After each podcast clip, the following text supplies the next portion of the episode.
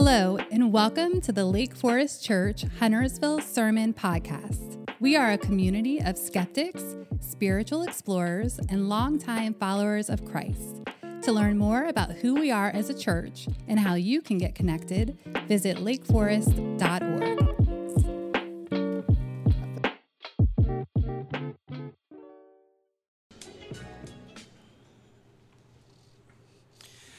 Good morning. I'm Mike. I have the immense privilege of being the lead pastor here. I also uh, have the honor of, of, being the founding pastor. We want to take a moment, and uh, when we come here every Sunday, we, we uh, dig into a part of God's Word. We believe the Bible is God's Word, the Old and New Testaments. Uh, it's infallible in all that it intends to teach us. Um, but, but we bring ourself to God's word. Like it's an interaction. And so we want to stop for a second and just pray about a part of ourself that's coming today to God's word. Because we're, we're pretty used to, we've gotten used to in, in this age of uh, looking on our, at news on our smartphone or on our TV and hearing about another shooting. Every time, it takes a little chunk out of us, and we also get a little bit immune to it. Um, it shakes us. But Tuesday's shooting at UNC Charlotte is more personal. That's the university of our cities. Most of us know someone who works there, who went there, who is there, even on campus. It feels like home. This reminds us every time that we do live in a broken world. Just in case we're tempted to be a smiley face Christian, everything's hunky dory and cute. I'm not going to la la la, I'm going to tune out badness. That's not our faith. Our faith teaches us to be ultimate realists that we live in a fallen world. But as followers of Jesus and his church, we pray that we will be beacons of hope, a place of refuge, of love, and of healing ultimately through the gospel of Jesus. And we all seek God's guidance as we make sense of these tragedies and respond as Jesus would. And so today, with our family of Lake Forest churches, there are three of us, about to be four. We're going to pray for UNC Charlotte in our city. Would you join me and stand, please? And let's pray this aloud together, if you will. Lord, in our shock and confusion, we come before you.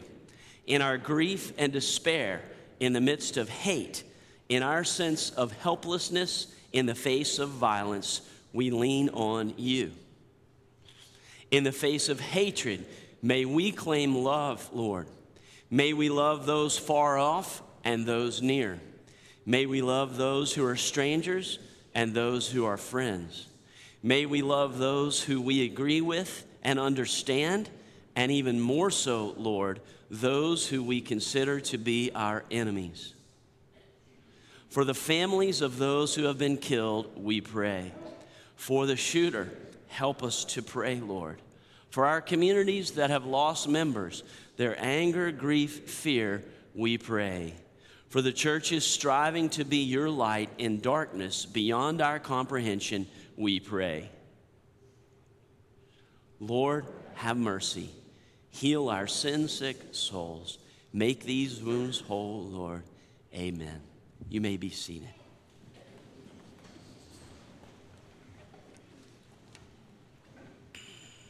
Today, we're continuing our series, Follow Me. When Jesus says, Follow me, what does it mean to follow him as a Christian?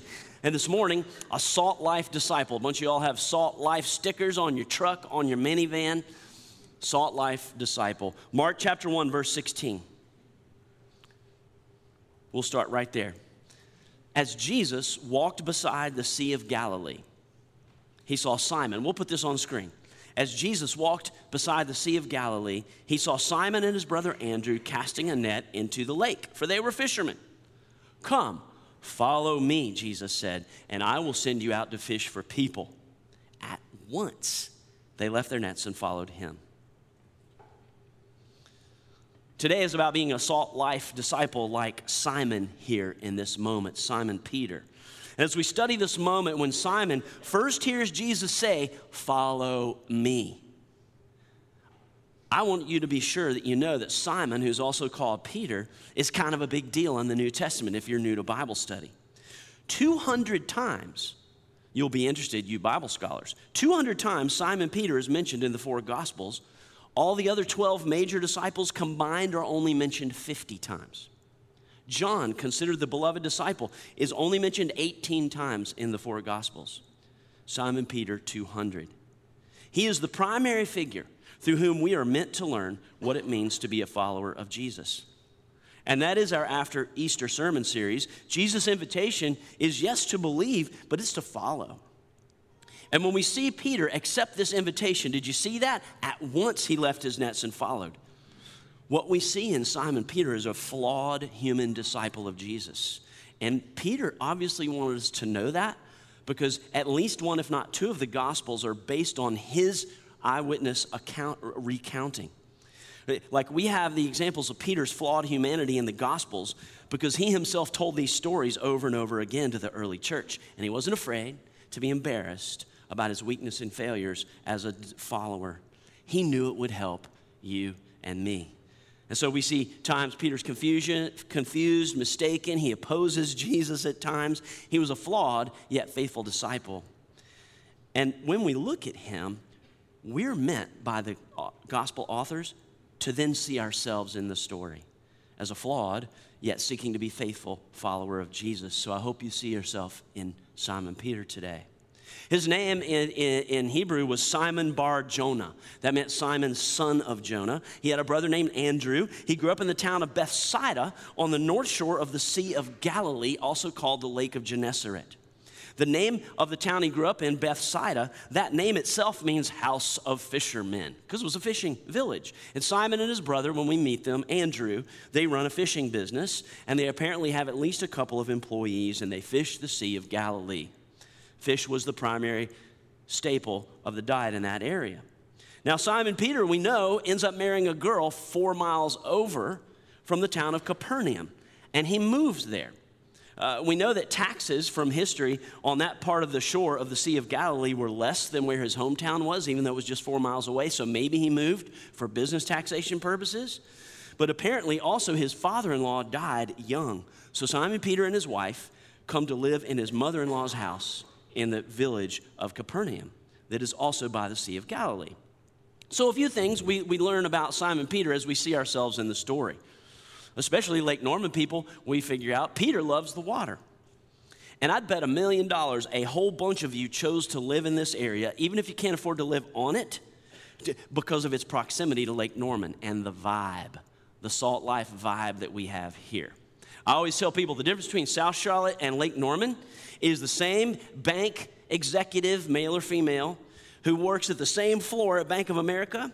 If they live in South Charlotte and they show up at, at, at Harris Teeter on Saturday morning grocery shopping, they're still wearing khakis, a button down, although it's untucked, and penny loafers with no socks. Up in Lake Norman, they got their bathing suit on, flip flops, and a raggedy t shirt with holes in it. Same person. That's like the, this is a salt life area here.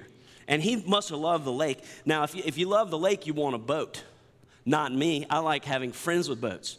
But some people like having boats, and, and, and, he did because his business was on it. And here's a fact that we know Peter's boat was 26 feet long.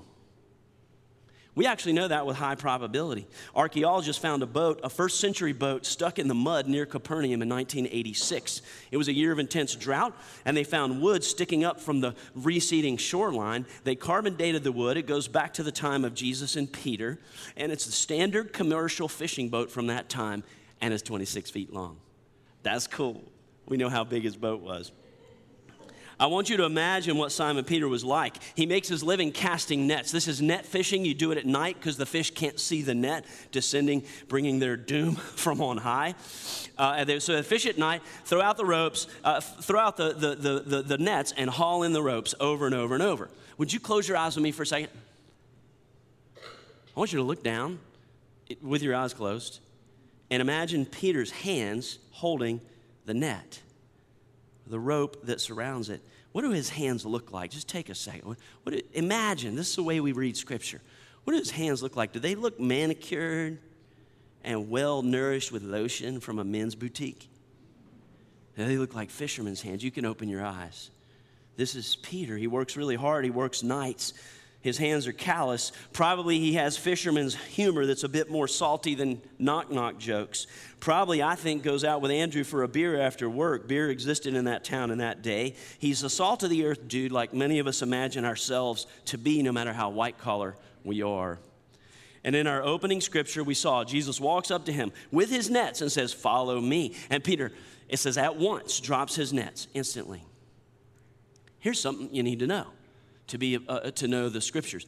The four gospels are the four eyewitness accounts of Jesus' life and ministry. They give four different eyewitness points of view, which are always different, aren't they? Mark's is always the most brief.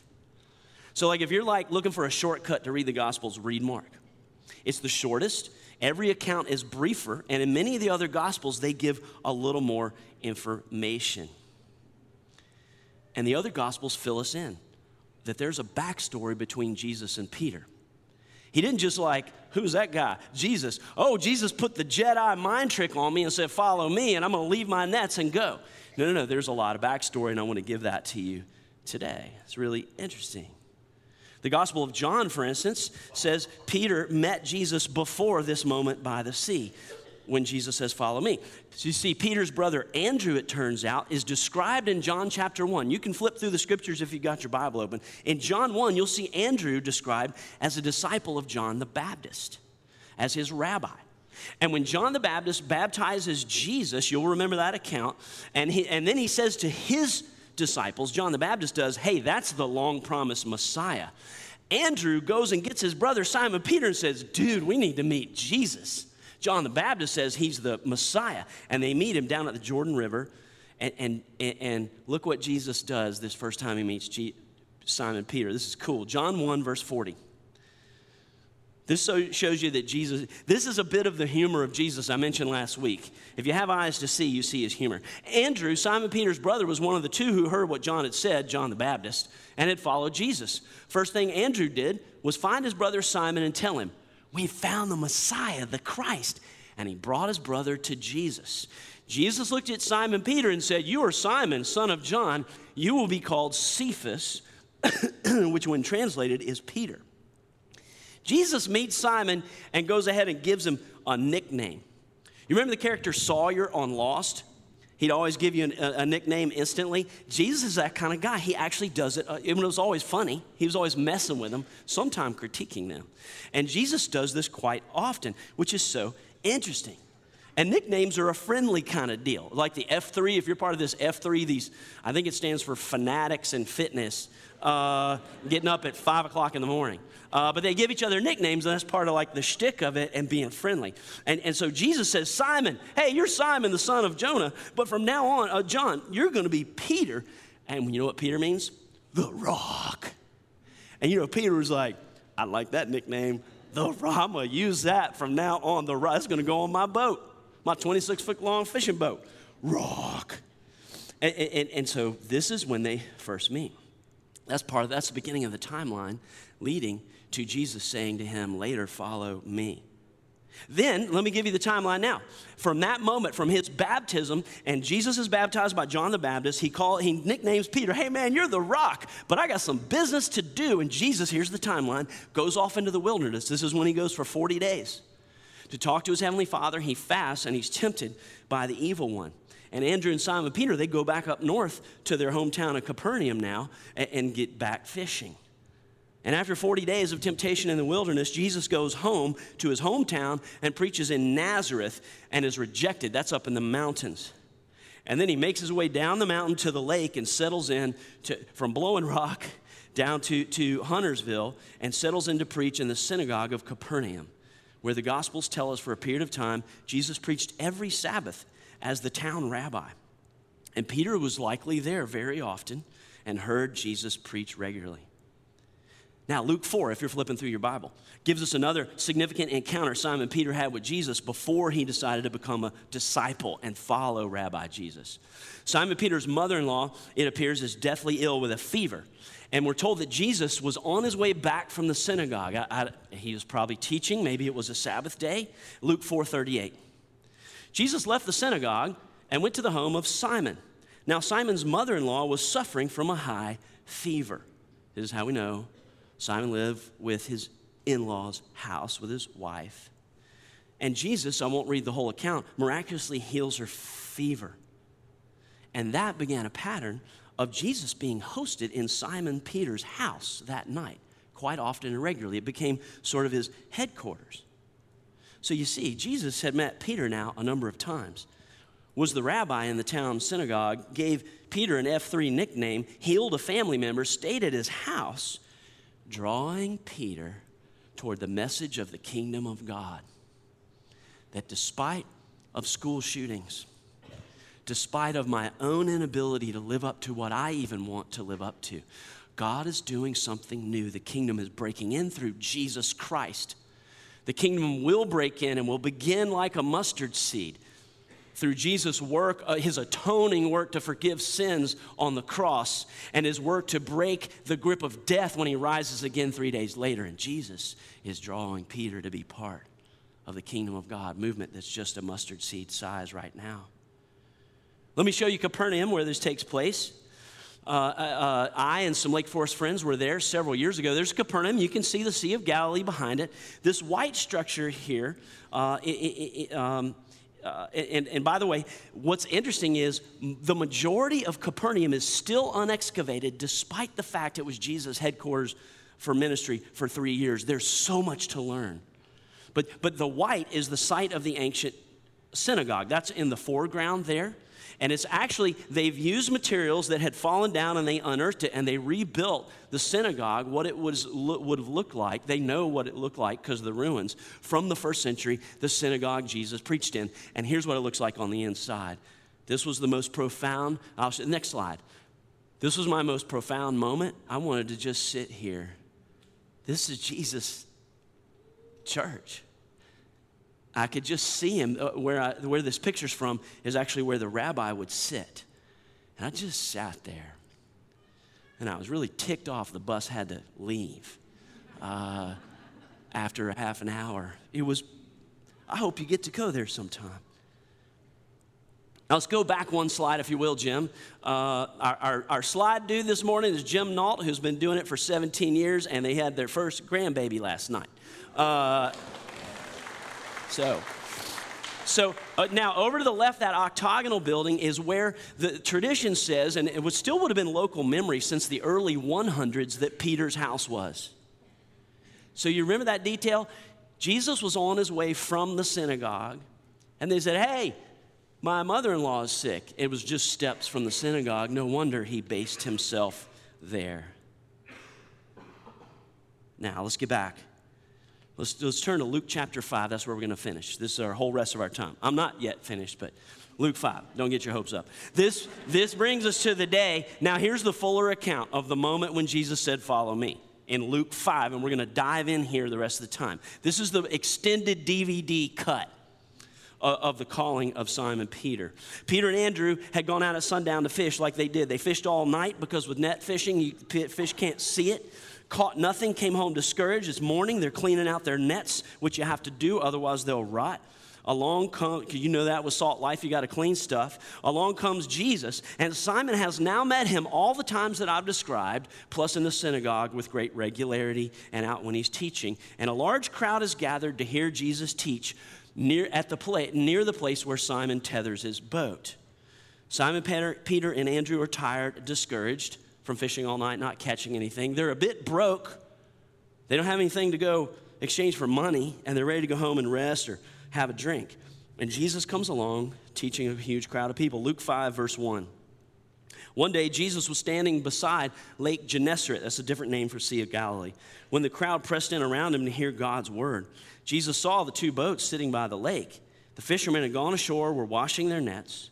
Jesus boarded one of the boats that belonged to Simon and asked him to row out a little distance from the shore. Jesus sat down and taught the crowds from the boat. We're going to dig in here for just a minute. A, a, a, different detail than is usually the emphasis when I have studied or taught this passage. Jesus says, Hey, rock. Well, oh, yeah, I'm a rock. Hmm, hmm. Remember me? Come here, I need your help. Can I step in your boat and teach from there? Because all you lake people know how when you're in a boat, your voice amplifies back to the shore. So don't be divulging private details. Um, what, how do you think Simon Peter felt about this request? Jesus, I'm tired. We fished all night without catching anything. We're just now finishing cleaning our nets. I just want to go home. I'll catch your next sermon at the synagogue. How about that? But Peter doesn't say that. He helps Jesus into the boat, pushes it a few feet from shore, and holds it there so Jesus can teach. This, I submit to you, is a unique way Jesus is connecting with Peter and building their relationship. There's a history here. He's slowly pouring into one more person, just like we're called to do to love one more person with extended friendship over time, somebody who we think needs more of the love of God through Jesus and their life. And here's his next step. A great way to build a relationship is to say, Hey, can I borrow a cup of sugar? Hey, could you take my mail in this weekend while we're out of town? Um, can you help me? That's a great way to build friendship. You humble yourself. And I think Jesus is doing that with Simon the Rock. Hey, I need your help. Remember, I healed your mother in law last week? I just need your boat as a platform. Okay, sure, I can do that, says Peter. And, and Jesus is speaking. Simon's in the back of the boat with his oar stuck in the mud to anchor them, and he has to listen. Like he can't even fall asleep because all these people are looking at him. I like that about our five o'clock service, the table, we set up the chairs in the round and everybody can see you if you fall asleep. There's a little more accountability than you have right now. I kind of like that. Um, maybe Jesus is thinking if Peter is this close to the kingdom, maybe he'll get it this time. Because Jesus is relationally inviting Peter to join his movement to inaugurate the kingdom of God through the person and work of Jesus Christ as we know it in the gospel. So let's reflect on this part of the story. What did Jesus ask him if he could use? His boat. Jesus likes to borrow our stuff. He likes to borrow what you have, your skills, your abilities. He can use whatever you have. He didn't ask Peter to build him a platform to stand on. Peter wasn't a, a, carpenter, he was a fisherman. So, can I borrow your boat with you in it? Jesus calls us to use what gifts we have at our disposal to accomplish his work and further his kingdom. What does that look like exactly? Well, as part of your church, whether it's this church or another one. You, you hear Jesus kind of asking all the time, like when you hear us saying, hey, you know, folks, uh, for summer serve, kid Kidtropolis on Sunday morning, or uh, we're doing, going on a mission trip to build an orphanage in Honduras. Uh, hey, we need a, another drummer in the band or, or a DJ for the band. We really need a DJ for the band, by the way. There's got to be somebody out there. Wh- whatever, these are moments, that's not always for everybody, because all y'all can't DJ, but it's for somebody. And it's Jesus saying, Hey, can I borrow your boat with you in it? Jesus is calling all of us, if we follow him, to do something with the time, talents, or treasure that you have. I was reading the Bible this Thursday morning for my devotions early in the day and I felt a, a, a nudge, a Jesus used my boat nudge. And here's what it sounded like it was, it was directly related to the scripture I was reading. It wasn't a voice in my head, it was a voice in the Bible because God's always speaking. And here's what it translated to Mike, write an encouraging email right now to that person who hurt you 10 years ago and you've cut them off. And that ain't right. And I don't know about Peter, on the day when Jesus said, Hey, man, I know you've been out all night, but can I borrow your boat? When I felt that nudge that Jesus wanted to use my boat of an encouraging email, or when I feel it when He wants to use some of my treasure or my time or my talents, almost always it's when I have no margin of time to add something else or extra money just lying around with nothing else to do. Well, Jesus, since I got all this cash laying around in $100 bills, okay, but like it's never that time. Or in this case, I didn't emotionally want to encourage that person. I was emotionally limited when their face came to my mind. But I did it anyway. Because I remember Simon the Rock loaned his boat to Jesus that day, even though he didn't want to. So it's usually not, oh, cool. Jesus asked me to borrow his boat. Man, I got a nudge to loan Jesus my boat by serving Jesus with my time, my dollars, or my trade. No, it's usually, dude, Jesus, I'm stinking busy right now. I'm overdrawn. Can you find someone else? Let me think of some examples. Oh man, there's a lot of examples in this room. of when Jesus nudges to use our stuff, our gifts, ability, skills, time, money, as part of following Him. Let Him get in the boat, use our stuff to further His kingdom to reach one more person at a time. Back in December of 2018, there's something I didn't even tell you. We've supported an orphanage in northern India for a bunch of years, and some of you support the children there, and that's wonderful with Asia's Hope. And about that time, a guy came to me in mid December and said, Hey, I'm planning on giving a, a financial year end gift to Lake Forest Church. And I'd like for as much of it as needed is needed for the ministry and mission budget, because I know that's what you do as a church. But is there any special need? And I said, Interesting. I haven't even told the church yet. But, but our orphanage in northern India is going to fall $15,000 short this year. Been a drop off of some supporters, and we don't really have a plan for that. I was just going to get to December 31st and we'll figure something out with them. He said, I'm good for it. In other words, Jesus, I got this boat here. If you can use that to clothe and educate and disciple 28 orphaned children being reparented by these blessed house parents, use my boat. I thought that was beautiful. Um, and I think I had a picture of, of the orphanage. Maybe it was already up there. Um, I have another picture, our, co- our, cottage out in the prayer garden. Um, uh, we have a slim budget for the prayer garden that's going up over here because um, it took a lot of money for the other stuff in our Immeasurably More vision. And, and, and, so, Suzanne Powell and Angie Moses volunteered to do the landscape architecture, design the garden, and they purchased the plants and planted them with help. Bruce Phillips recently, he, he sort of sort of retired early, and he's a skilled carpenter. And when nudged by Jesus, he offered immense amount of time and craftsmanship skills and designed with Angie and built the prayer cottage that's almost finished out there with help from Mike Thompson. His skill is, is laying stone and other stuff. Brian King, Andy Elliott put in, put in a bunch of, uh, uh, of man hours. Um, unskilled man hours, and I, as did I. I, I dug holes. Uh, and now Chad and Nathan are building a pergola over the patio out there, and the 20 something group has offered themselves, nobody asked them, to fund the pergola. Hey, Jesus, can you, can, can you, would you use my boat to fish for people through a quiet place of prayer? That's awesome. It's just a, a nudge. Just use that part of my boat. Uh, Mark and Denise Tornberg are members here for a long time, and they're both elders. He's a business data analytics guy. She's a school counselor. They have a good marriage, but they're very open to anybody who asks that they have to work at it in cycles every few years. They looked up a couple years ago, saw all the prayer requests that go on here about struggling marriages. And they said, Jesus, here's our boat. We don't have a perfect marriage, but we have a lot of experience working on it. I hope you can use it. And they initiated our church's marriage ministry that attempts to meet needs of, of preparation for marriage proactive maintenance of marriages and problem solving in marriages, and it's gorgeous. That's their boat. Hey, Jesus, yeah, you can get in the boat of us working on our marriage. And they've used it to be a, a ministry that blesses so many people. In James 1:28, the Bible tells us it especially honors God when we care for orphans and widows, quote, in their distress.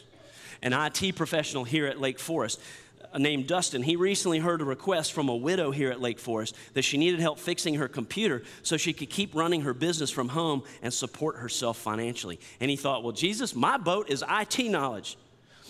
I'll let you use my boat. And he took a day, he found an extra laptop, he set her all up tight. And she landed a deal the next week, and she's incredibly grateful. Jesus, you can use my boat. I got work to do that day, but I'm going to take a day and go serve you one more person at a time because of Jesus. Uh, how many of you came who are Christians became a Christian before the age of 20? The statistics are that 80% of people who ever become Christians are before the age of 20. That's why we make a big deal about our Remix youth ministry here. That's why those of you who are heroes, who are Remix leaders, you invest time and energy just being an adult. You hang out with a purpose, mentoring, kids. And, and I think I have a slide. We're, we're still hoping for a few more of you whom God is nudging.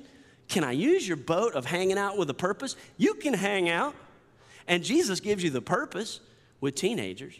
Uh, might he be nudging you to loan him that boat in youth ministry because that's the normative way the Holy Spirit brings people to faith. And by the way, just a month ago in Remix, these 16 middle schoolers said, My response to Jesus, I just now prayed to follow him on a Sunday night in Remix here. I would like for us to, yeah, approve of that.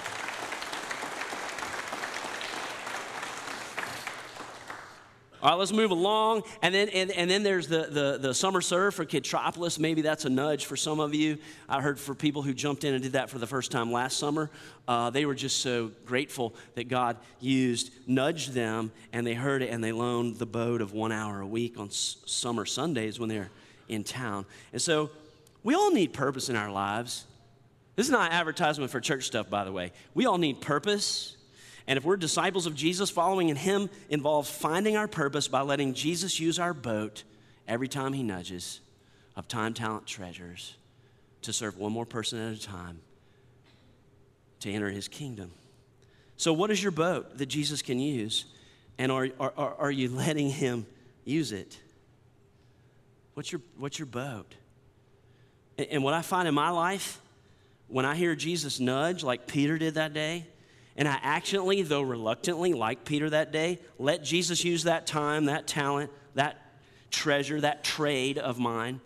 In the process, my heart is touched once I do it, even though I did so reluctantly at the start. For me, it's kind of over and above ministry opportunities when I was already full. So this happens next. Jesus, the, this all happens, and he stops his, his talk verse 4 of Luke 5. When he finished speaking to the crowds, he said to Simon, Row out farther into the deep water, drop your nets for a catch.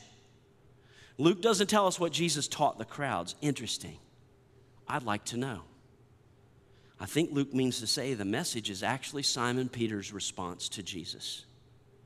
He already got him in the boat, let him, okay, Jesus. And now it's what happens next. He's a flawed but faithful follower now, the nets were just cleaned. It took an hour, and now they're drying in the sun on the deck. It's daytime. The fish can see the net now. I see you. No fooling me. You hear Simon Peter's mind, like, Jesus, I like you, I respect you, but you're a carpenter, bro. You know, you know, right? If you want me to go out fishing with bad methodology, are you kidding me? Verse 5, what does he say? Simon replied, Master, we've worked hard all night and caught nothing. But, will you read this next phrase with me? Because you said so, I'll drop the nets. Because you say so. And he signals the boys, they push off and drop the nets in deep water. Because you say so. I hope you'll memorize this. I hope this is what you take away today. Jesus nudged Peter, and even though it was inconvenient, he loaned him his boat. What's your boat? And are you saying yes? For the furtherance of the gospel. And Jesus didn't do it because he wanted to. He's like, this is a stupid idea to go back out fishing. But because you say so, this happens in my life all the time. Every week it seems like there's one moment where, where Jesus is nudging me to do through the Holy Spirit. Usually it's through reading Scripture. That's one reason we get in Scripture. It's one reason some people avoid Scripture. Somebody stopped going to this church years ago because they were like, I hear from the Holy Spirit too much in worship at Lake Forest. I can't deal with it. That's an actual quote. And that's why some of us avoid reading God's word or being in community. But a follower is always listening and then responds to the nudge because you say so.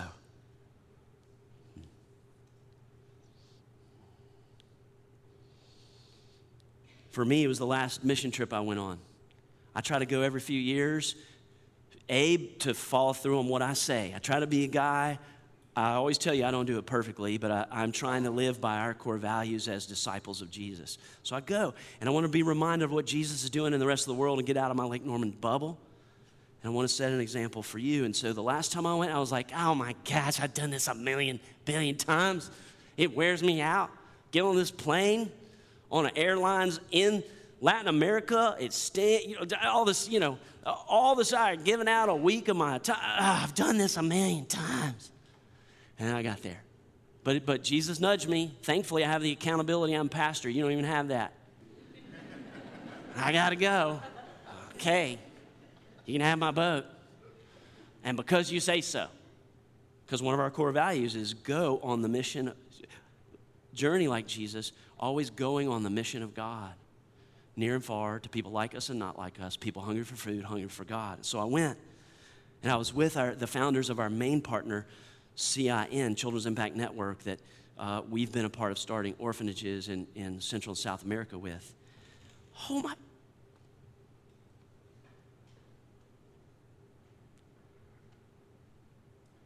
And I'm seeing these children that we hear stories about here in our safe spot who've been rescued out of sex trafficking,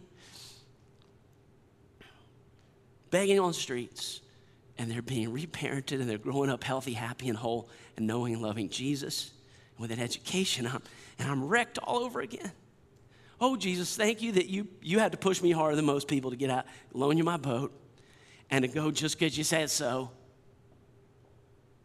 whether it's being in community, whether it's serving in ministry, whether it's tithing back to God's work in this world, whether it's going on mission, whether it's investing my life in one more person who's given up on church but not on God. Okay, because you said so, Jesus. That's the way of a disciple. That was the way Jesus lived. I'm going to do it.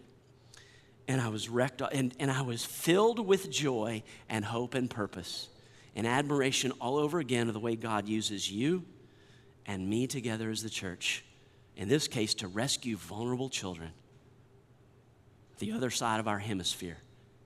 Well done. For those of you serving that way, I'm proud of you.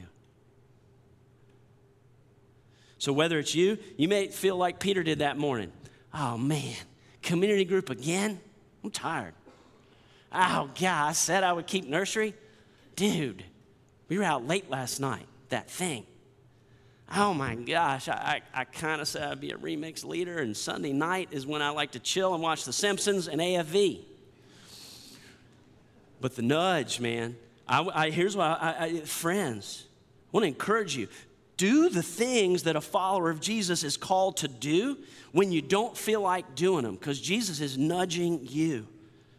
I want to encourage you to offer your boat to Jesus because you, he says so. Your time, your talent, your treasures, whatever, and say, Here I am. End of the story, verse 6.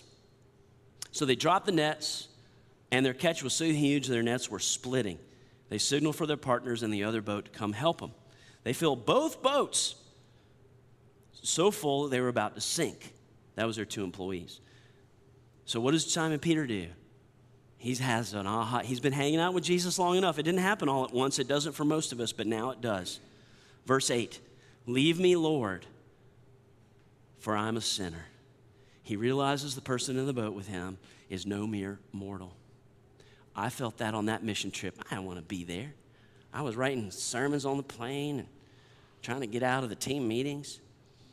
And then I experienced the love of Jesus arcing between those children and our people. Oh, Lord, I'm a sinner, but you're the Messiah. Thank you for letting me follow you and giving me purpose and hope in my life. Verse 11, here's what Jesus said 10 and 11, here's what Jesus says back to him Don't be afraid. From now on, you'll be fishing for people. And as soon as they brought the boats to the shore, they left everything and followed Jesus. Isn't that cool how that's the extended DVD version of what Mark said in his gospel? And there's a lot of stories like that when you learn to cross reference in the Bible. You don't have to have me for that. To be a Christian is pretty simple. Jesus asks us to follow him and acknowledge that he is Christ, the Lord of all, through whom and in whom all things were made, and the Savior who has atoned for your sins and mine and the sins of the world through his sacrificial death on the cross who offers new life and power of his resurrection through his resurrection to all who put our faith in him and say, I will follow you. As a follower, will you practice this week looking for where he's nudging you to use your boat? And when it's inconvenient, say, Lord, because you say so. Let's pray. And then we're just going to worship this and let you talk to Jesus for a while. If you agree and are willing, I'd like for you to say a one word prayer yes. Just whisper that to him quietly or silently if you're willing. Pray it now. Yes. You tell him again, yes. Yes, Jesus, I will follow you. Yes, Jesus, I want to be your disciple. Yes, you can use my boat. Yes, Lord, I want to fish for people. And I pray you'll use us as a congregation, Lord. People sitting in this room are influential to so many people. Help us to be influencers for you, Jesus, even when we don't feel like it. Yes, we will follow you because you say so. And we're going to tell you this in our worship through singing now. In Jesus' name, amen.